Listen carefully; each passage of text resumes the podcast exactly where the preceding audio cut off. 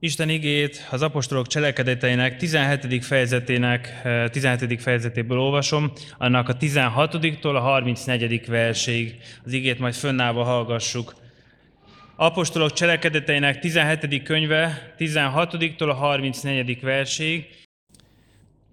Miközben Pál Aténban várta őket, háborgott a lelke, mert látta, hogy a város tele van bálványokkal.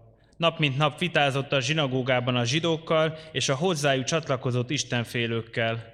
A főtéren pedig azokkal, akiket éppen ott talált. Néhány epikureus és sztoikus filozófus is vitázott vele, akik közül egyesek ezt kérdezték, mit akarhat ez a fecsegő mondani? Mások ezt mondták, úgy látszik, hogy idegen istenségek hirdetője. Mivel Jézust is a feltámadást hirdette, Ekkor megfogták, az Európágoszra vitték, és megkérdezték tőle, megtudhatjuk-e, mi az az új tanítás, amelyet hirdetsz? Mert amint halljuk, idegenszerű dolgokkal hozakodsz elő. Szeretnénk tehát megérteni, hogy miről is van szó. Az aténiek és a bevándorolt idegenek ugyanis egyébben sem töltötték az idejüket, mint azzal, hogy valami újdonságot mondjanak vagy halljanak. Pál ekkor kiállt az Európágosz közepére, és így szólt. Aténi férfiak, minden tekintetben nagyon vallásos embereknek láttak titeket, mert amikor bejártam és megtekintettem szentélyeiteket, találtam olyan oltárt is, amelyre ez volt írva, az ismeretlen Istennek. Akit tehát ti ismeretlenül tiszteltek, én azt hirdetem nektek. Az Isten, aki teremtette a világot és mindazt, ami benne van, aki mennek és földnek ura, nem lakik ember kézalkott a templomokban, nem szorul emberi kész szolgálatára, mint a hiány szenvedne valamiből, hiszen ő ad mindenkinek életet, lehletet és mindent. Az egész emberi nemzetséget is egyvérből teremtette, hogy lakjon a föld egész felszínén. Meghatározta elrendelt idejüket és lakóhelyük határait, hogy keressék az Istent, hát ha kitapinthatják és megtalálhatják, hiszen nincs is messzire egyiküktől sem. Mert ő benne élünk, mozgunk és vagyunk ahogy a ti költőitek közül is mondták némelyek, bizony az ő nemzetsége vagyunk. Mivel tehát az Isten nemzetsége vagyunk, nem szabad azt hinnünk, hogy aranyhoz, vagy ezüsthöz, vagy kőhöz, művészi alkotáshoz, vagy emberi elképzeléshez hasonló az Istenség. A tudatlanság időszakait ugyan elnézte Isten, de most azt hirdeti az embereknek, hogy mindenki mindenütt térjen meg. Azért rendelt egy napot, amelyen igazságos ítéletet mond majd az egész földkeretség fölött egy férfi által, akit erre kiválasztott, akiről bizonságot adott mindenki előtt azáltal, hogy feltámasztotta a halálból. Amikor a halottak feltámadásáról hallottak, egyesek gúnyolódtak, másod pedig ezt mondták. Majd meghallgatunk erről máskor is. Pál ezután eltávozott közülük. Néhány férfi azonban csatlakozott hozzá, és hívővé lett, közöttük az Európágita Dionysios is, egy Damaris nevű asszony, és velük együtt mások. Nos, igen, múltkor ezek voltak a csoportok, hogy tévegők, voltak a keresők, és voltak a haladók, nem volt tökéletes megnevezés, és ma is előkerülnek picit majd ezek a csoportok.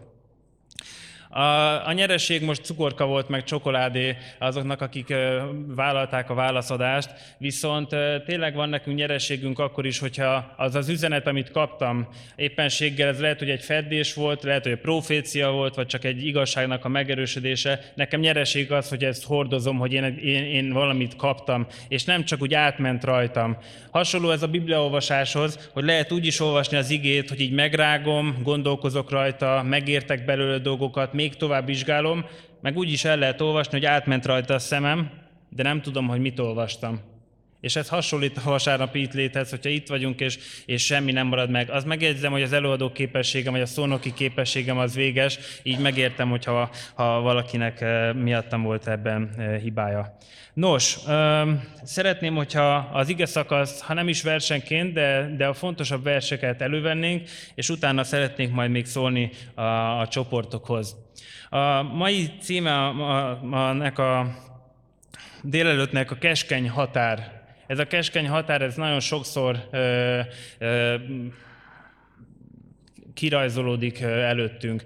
Például, ahogy jöttünk idefele Budapestről Vácra, volt egy keskeny határ, valaki az autópályán közvetlenül előttünk, az hagyján, hogy lefékezett, de majdnem tolatott volna. Ez egy keskeny határ választott el minket, ami egy demarkációs vonal volt, hogy a záróvonalat átlépve ne jöjjön belénk. Az autópályán ugye nem lehet se tolatni, se megállni az autópályán a sávban, nem volt baleset szituáció, de az izgalmas volt. Nos, először is szeretném, hogyha az első verset újra felolvasom, és ehhez szeretnék majd egy-két gondolatot fűzni. Miközben Pál Aténban várta őket, háborgott a lelke, mert látta, hogy a város tele van bálványokkal. Ugyanez más megfogalmazásban és más fordításban így fordult elő, elszorult a szíve. Az egyik dolog, ami párban lehetett, és ami bennünk is kéne legyen, amikor esetleg már-már bálványimádás van előttünk, mert ugye ez jelen van napjainkban is, ha csak arra gondolunk, hogy bemegyünk bármelyik plázába, bármelyik bevásárlóközpontba, fogunk találni istenségeket. Egy butha szobrot bármelyik lakberendezési bolt kitesz az ablakba, de bármelyik gyorsételem, gyorsétteremben is találhatunk kis bálványocskákat, amire lehet, hogy ők sem úgy tekintenek, de mégis ott van. Aztán az egyik dolog, ami lehetett Pálban, hogy nagyon mérges volt, hogy ezt nem hiszem el, hát, hát az Isten fia nem ezért halt meg, hogy másokat imádjunk, hogy így tévéjegjünk, és akkor ott van ez az elszrult, hogy elszomorodott miattuk. Mert, mert szó szerint ők még tévejektek, mert hogy ezt is imádták, meg azt is. De ugye a hűséget nem lehet fokozni, egy pár éve egy tanításban nagyon megmaradt bennem, hogy a, a hűséget nem lehet úgy fokozni, hogy hűbb, meg hűségesebb, igaz? Van hűséges, hű, meg van a hűtlen. És az ember, hogyha nem csak az Istent imádja, ha nem csak az Úr Jézust féli, tőle, tőle várja a megoldást, nem ráhelyez az életét, akkor megosztja, akkor ilyen félszívű. Nekünk egyetlen szívünk, egyetlen életünk és egyetlen döntésünk van, amit meghozhatunk az Úr Jézus Krisztussal. És ebben van, hogy megingunk, ebben vannak harcaink, de nem oszhatom meg mással a terheimet is, az örömömet is csak az Istennel osztom meg. Pálnak ez az érzése, hogy háborgott a szíve, vagy elszorult a szíve, ez később, így a tévejgőkhöz szintén kapcsolódik, hogy múlt héten megemlítettem azt, hogy, hogy hosszan tűr az Isten is, hosszan tűri a tévejgőket, elhordozza szeretettel, és a másik, hogy egy ideig tud türelmes lenni. De itt, ahogy itt is hallotta, hallották a testvérek, hogy Pál ítéletet mond.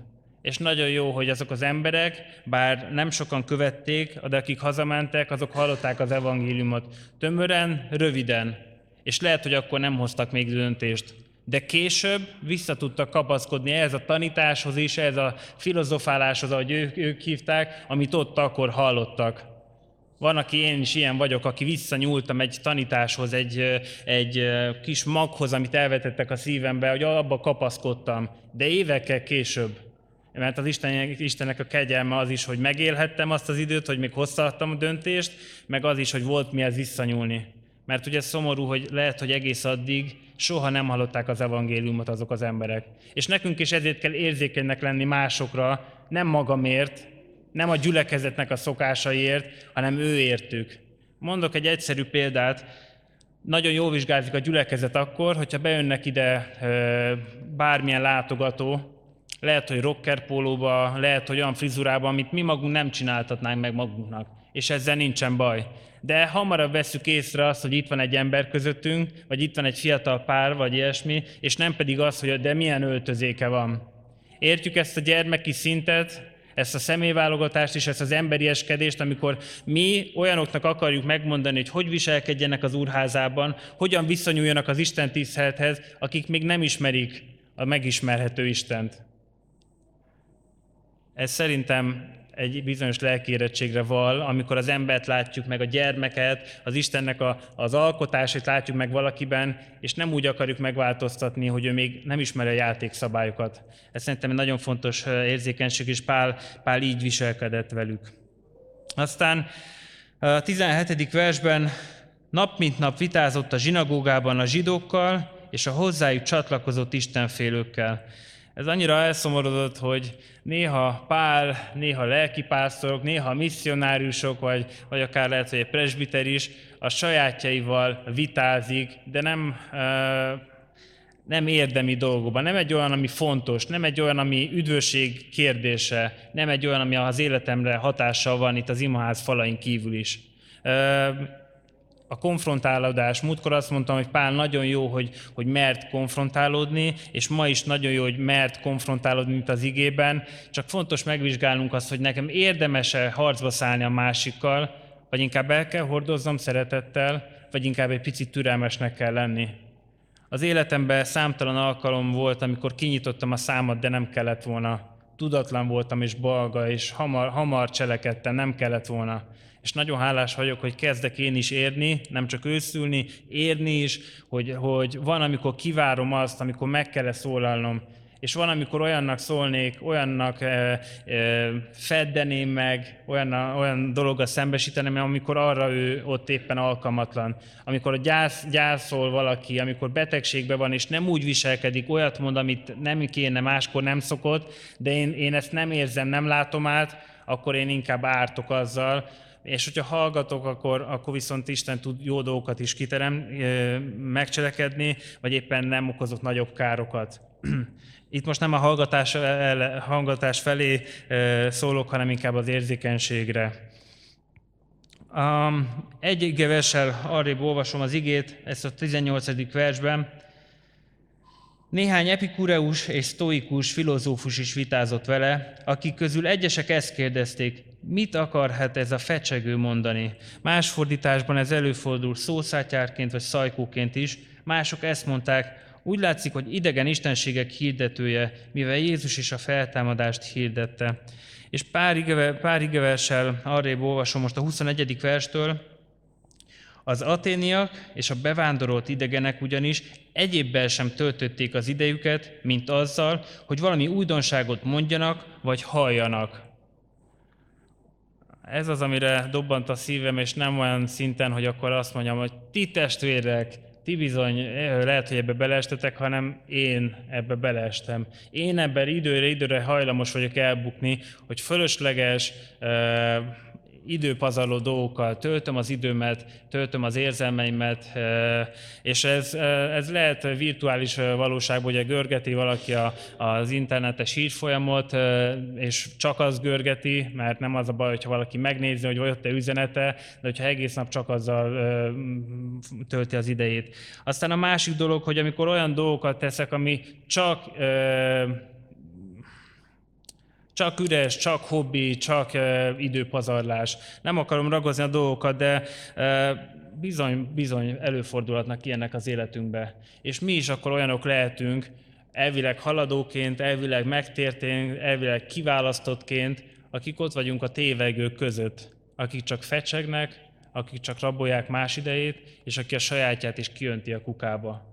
Uh, egy gondolat, szerintem az egyik párbeszédben hallottam, hogy, hogy az idő az azért annyira értékes, mert abból mindig csak kevesebb lesz. Az időnkből mindig csak kevesebb lesz.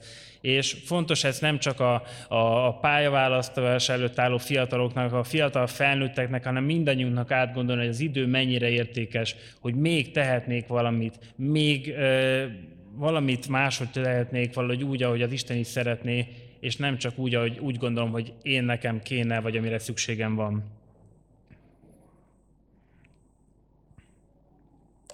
25.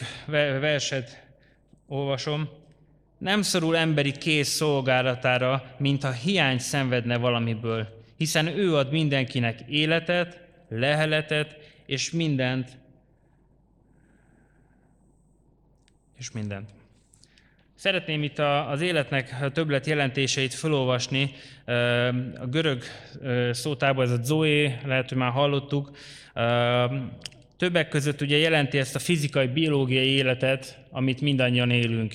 Aztán jelenti, van egy olyan jelentése is, és itt azért gondoltam, hogy fontos kifejteni az életnek az egyéb jelentéseit, mert Pál szájából, egy keresztény szájából más jelentése is van az életnek, mint csupán annyi, hogy itt élünk ezen a földön. És itt a következő jelentés például a feltámadott Krisztus élet maga az, hogy amit Krisztus élt, és amit mi Krisztusban élünk. Pálapostól is fogalmazott így, hogy benne élek, benne mozgok, benne létezem. Aztán ezek nagyon kemény gondolatok számomra mindenképpen, hogy meg ki tudom mondani, hogy még most is igaz, és mindenkor igaz ez, egy élet közösen Istennel, Jézussal, a gyülekezettel. Aztán jelenti azt is, hogy az örök élet, most gondoljunk bele, hogy hány ember csak ebben a földi e, millióben gondolkozik, és nekük az élet csak az, amit itt ebben a testben és ebben az időben él. És számukra az örök élet ez egy olyan fogalom, amiről soha nem hallottak, és el se tudják képzelni, hogy micsoda. és az utolsó pedig a valóságos élet az ítélet hirdetés után. Egy alkalommal egy vidéki bibliaóráról mentünk hazafele egy fiúval, aki, aki egy kereső volt, egy érdeklődő. És ahogy mentünk haza, az egyik felismerése az volt, hogy én most, hogyha itt akkor meghalnék esetleg a buszban, akkor én most lehet, hogy a pokorra jutnék. Mert én még nem tértem meg, én még nem fogadtam el az Istennek a szeretetét. Azt, amit mondtatok, én még abban bizonytalan vagyok. A megtapasztalásaim végesek.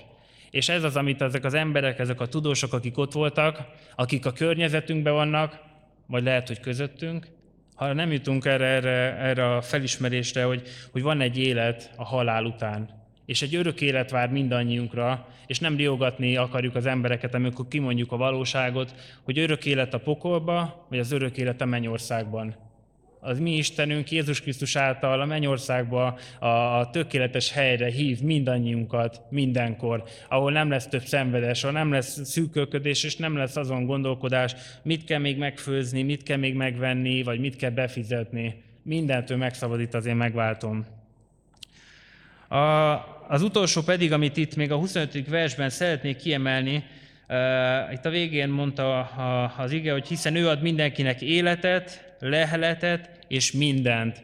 És uh, itt a, a, a leheletet azt úgy értsük, hogy ugye amikor Isten megalkotta az embert, teremtés történetek is foglalkoznak ezzel, hogy, hogy csak Isten képes arra, hogy megalkot egy emberi testet, és abban a leheletet adja. Ezt a gondolatot úgy értettem meg, amikor uh, uh, gyermekünk született, és akkor így hallottam, hogy akkor hogyan, hogyan formálódik a gyermek az anya méhében, és hogy a tüdő is, lehet, hogy majd ki fognak javítani, de hogy a tüdő is akkor indul be, amikor már világra jött a baba. Hogy addig, amíg a magzatvízben van, addig a tüdő létezik, meg talán funkcionál, de beindulni akkor indul be, amikor kijött a világra. És számomra valahogy így értettem meg ezt a uh, létnek az eme működését. És a, amikor még azt írja a, az ige, hogy, hogy leheletet, akkor van olyan értelmezés is, hogy erőt. És Pál nem véletlenül, uh, itt, itt nehezen adja vissza a mi magyar nyelvünk, és, talán, és nem is kárhoztatom a fordítókat, de hogy kell egyfajta erő azoknak az embereknek, akik az Isten élik, akik hitáltal élnek.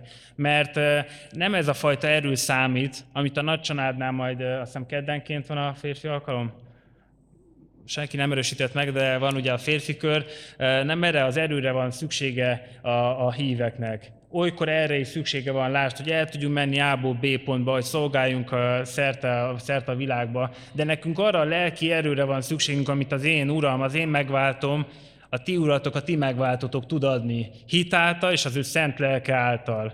Amikor az erőtlenségben mégis fejlelik az Istennek az ereje, az Istennek a, a, a nagysága. Ez az, ami kívánatos, és ez az, ami valóban szükséges.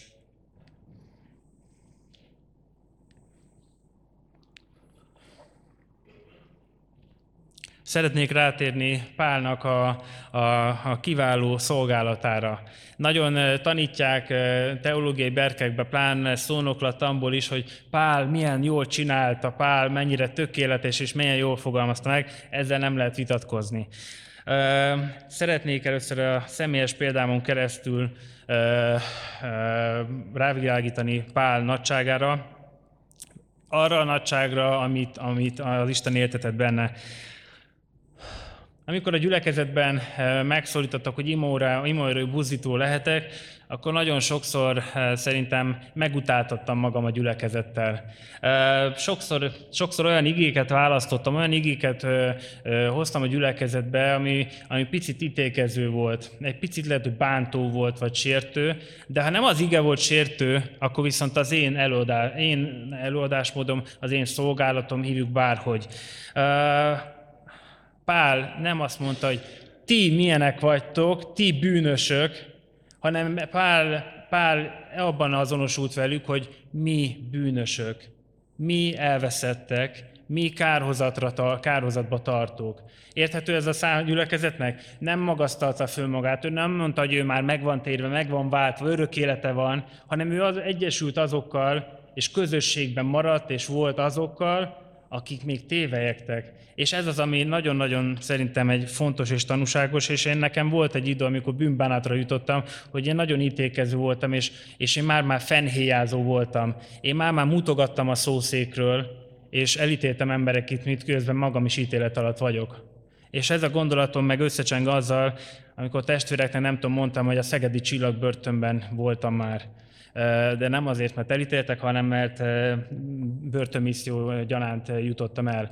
És egy kis terem volt, körülbelül 40 elítélt volt benne a teremben. És kiment a börtönőr is, és a börtönlelkész helyettese volt, meg én, és ott volt a 40 rab. Hát én is azért gondolkoztam, hogy nem kell izgulnom, és, és akkor egyszer csak fölállt egy rab, és azt mondta, hogy az elég bátor vagy, hogy ide eljöttél közénk.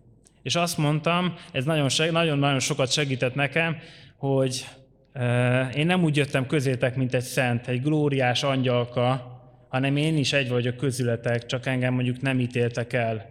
És én magam is bűnös ember vagyok, de az Isten a bűnösökért jött. Az Isten fia bűnös emberért halt meg. És szoktuk ezt gondolni, és ugye megkérdezni, de hát a gyermekek is, hogy lehet a gyermek meghalnia, meg embereket megkérdezik, vagy, vagy más emberek is, hogy olyan jó embert miért jutna a pokorra, mert az eredendő bűn. Már az, hogy látod az ember az Isten ellen, hogy olyan dolgokra vágyunk, ami nem az Istentől van, hogy olyan indulatok vannak bennünk magunk, vagy mások ellen, amire nincsen hely a mi szívünkben ami az Isten alkotása vagyunk, ha az Isten számára fontosak vagyunk, azok vagyunk? Azok vagyunk, ha keresztre tekintünk, akkor tudjuk, mennyire fontosak vagyunk a számára, akkor nem férnek bele ezek az istentelen érzések, gondolatok, de emberileg ilyenek vagyunk. Viszont van módunk változni, és erre hív az Isten nap mint nap minket, hogy változzunk az ő képmására, legyünk az ő követői, tudjunk meg róla többet, hogy tudjuk jobban szeretni, és tudjuk ezt a szeretetet ne csak magunkénak tartani, birtokolni, hanem tudjuk megosztani másokkal. Ha én szeretettel, nem csak a bokámig vagyok tele szeretettel, hanem teljesen tele vagyok szeretettel, sokkal könnyebben tudok adni ebből a szeretetből. Mert hogyha csak éppen valami kis szeretet ficánkol a testen valamelyik porcikájában, akkor abból olyan nehéz adni, mert arra nekem is szükségem van, és abba kapaszkodom. Az Isten szeretete az megújít és betölt, és én ebben hiszek, és Pál is ugyanezt prédikálta, azt a, azt a fiút, azt a Jézus Krisztus hirdette közöttük, aki meghalt a mi bűneinkből önként, szívesen és engedelmeskedve az atyának, amiért naponta nagyon hálásnak kell lennünk, és jó megélni ezt a hálát. Pál mielőtt vitatkozott volna ezekkel az emberekkel, ezekkel a tévegőkkel, az isteneket megtűrőkkel, dicsérte és méltatta őket. És ez egy fontos tanúság számunkra is, hogy lehet valakinek azt mondani, hogy ebben meg kell változnod, de nem azzal, hogy még be se jött az ajtón, nem köszöntöm őt szeretettel, nem fogom meg a kezét, hanem azzal kezdem, hogy miért így jöttél, meg miért nem változtál még meg ebből. Értjük, az egyikben nincs szeretet, a másikban meg ott van a szeretet.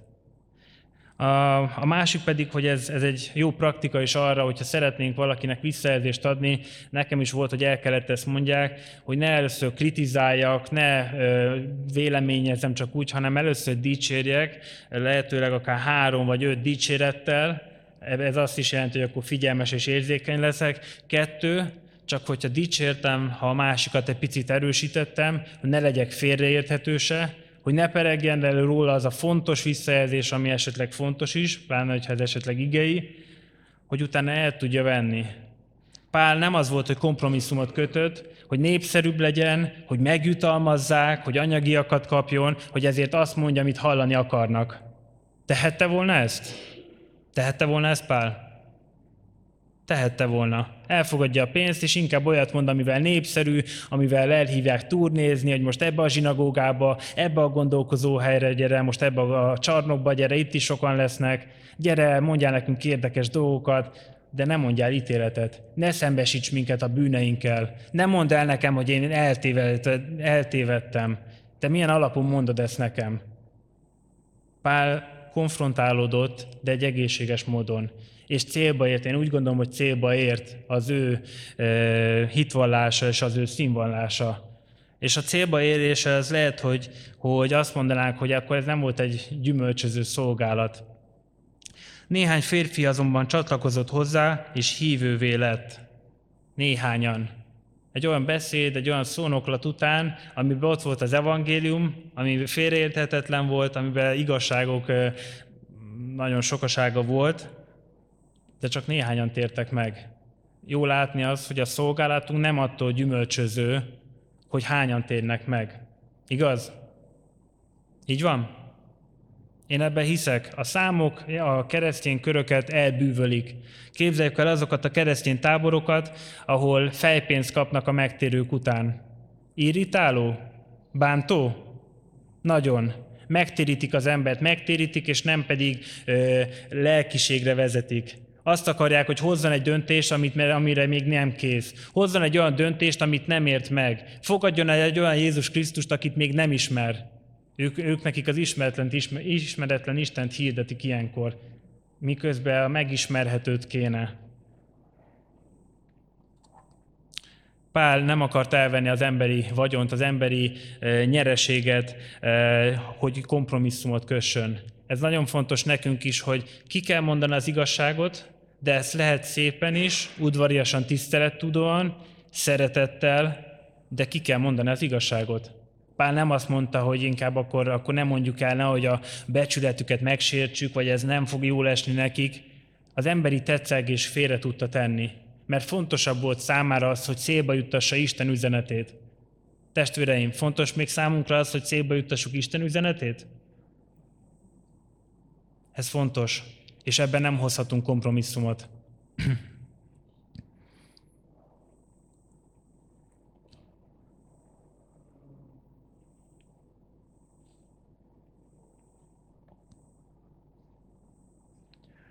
Az utolsó ige verset fogom felolvasni.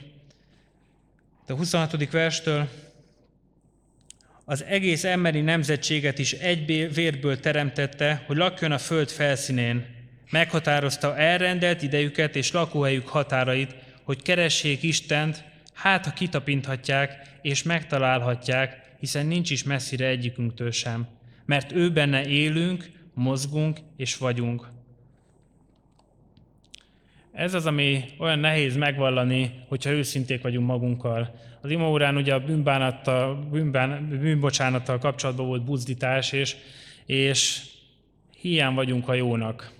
Én belátom azt, hogy a határaim végesek, és a képességeim végesek, de ezekre nem foghatom azt, amikor rosszul döntök, amikor tudom, hogy hogy kéne döntenem, hogy kéne viselkenem, mit kellene mondanom, mit kellene megtennem, és mit, kell, mit nem kéne megtennem nem foghatom mindig mindenki másra. Igaz? Nekem is van felelősségem, és a másiknak is van felelőssége.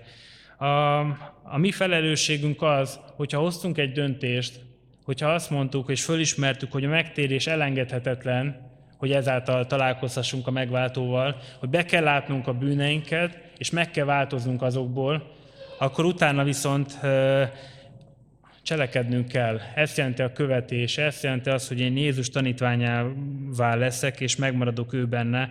Mert ha ezeket nem teszem meg, ha csak hoztam egy papírdöntést, egy olyan döntést, ami nyomás alatt, mások kérésére, vagy éppen pressziójára hozok meg, akkor én nem vagyok Krisztusban. És ez az a pocsék állapot, amit, hogyha én azt fölismerem, hogy én nem vagyok a Krisztusban, én nem Istennel lélegzem, nem vele dobbanok, akkor én már megint egy elveszett vagyok. Én megint egy tévejgő vagyok. Pedig én azt hinném, azt hinném, hogy én Pállal együtt haladó vagyok. Én azt hinném, hogy a Jézus mögött haladó vagyok. És ezért mondtam azt, hogy keskeny a határ, keskeny a határ, amikor én még bent vagyok a gyülekezeten belül, vagy már esetleg a gyülekezeten kívülre tartoznék. Mert olyan sok dolog van, amit én megtűrhetek az életembe, és eltántorít engem a hit dolgaitól, a kegyesség gyakorlásától, lehet ez akár a csendesség megtartásától, lehet ez az alkalomra járástól, lehet ez a másokét való közbenjárás. Azt szomorúan láttam be, hogy a megtérésem e, e, után én nagyon sokszor mindig csak magamért imádkoztam. És a, még a gyülekezetben hangosan is mindig csak magamért de nem imádkoztam a, a, a, akár az ismeretlenekért, úgy, mint múlt héten tettük ezt a, azokért, akik periférián vannak, akik távol vannak közülünk. Én nem imádkoztam másodnak az örömért, a hálaadásáért, vagy éppen a közbenjárásáért. És, és ez jó volt belátnom, hogy, hogy benne vagyok, de nem csak egyedül vagyok benne, hanem veled együtt, mi együtt vagyunk a Krisztusban. Én erre a délelőtre ezzel készültem. A múlt héten ugye azt mondtam, hogy nem mindegy, hogy kivel veszed magadat körbe, és most, most pedig, amit mindenképp szeretnék így megerősíteni, hogy, hogy lehet konfrontálódni, de szeretettel és bölcsességgel. És akkor ezt mondom, hogy bölcsességgel, hogy hogyan, meg miért, akkor ezt mindannyian tudjuk, hogy nem feltétlenül lelkipásztorokhoz, vagy éppen gyülekezetvezetőkhöz kell fordulni, vagy az idősebb hitben járókhoz, hanem először ugye a természetes forráshoz. Először az Úr Jézushoz, imádságban. Istenem, akár ez szó szerint ilyen kicsi, apró, cseprő dologért is lehet imádkozni, hogy Uram, nekem most ki kell nyitnom a számat. És ha igen, akkor hogyan tegyem meg? Mert imádkozunk azért, hogy Uramat, hogy jöjjenek érdeklődők. Add Uram, hogy jöjjenek olyanok, akik még nem tértek meg. És az Isten meghallgatja. Időről időre megfordulnak közöttünk olyanok. De mi magunk ártunk az Istennek és az Isten gyermekeinek akkor, hogyha bőstelenül és balgán kezeljük ezeket az embereket és az ő helyzetüket, mert az Isten bölcsessége erre is elég. Szeretném, hogyha meghajtanánk a fejünket, és imádkozni fogok mindannyiunk nevében.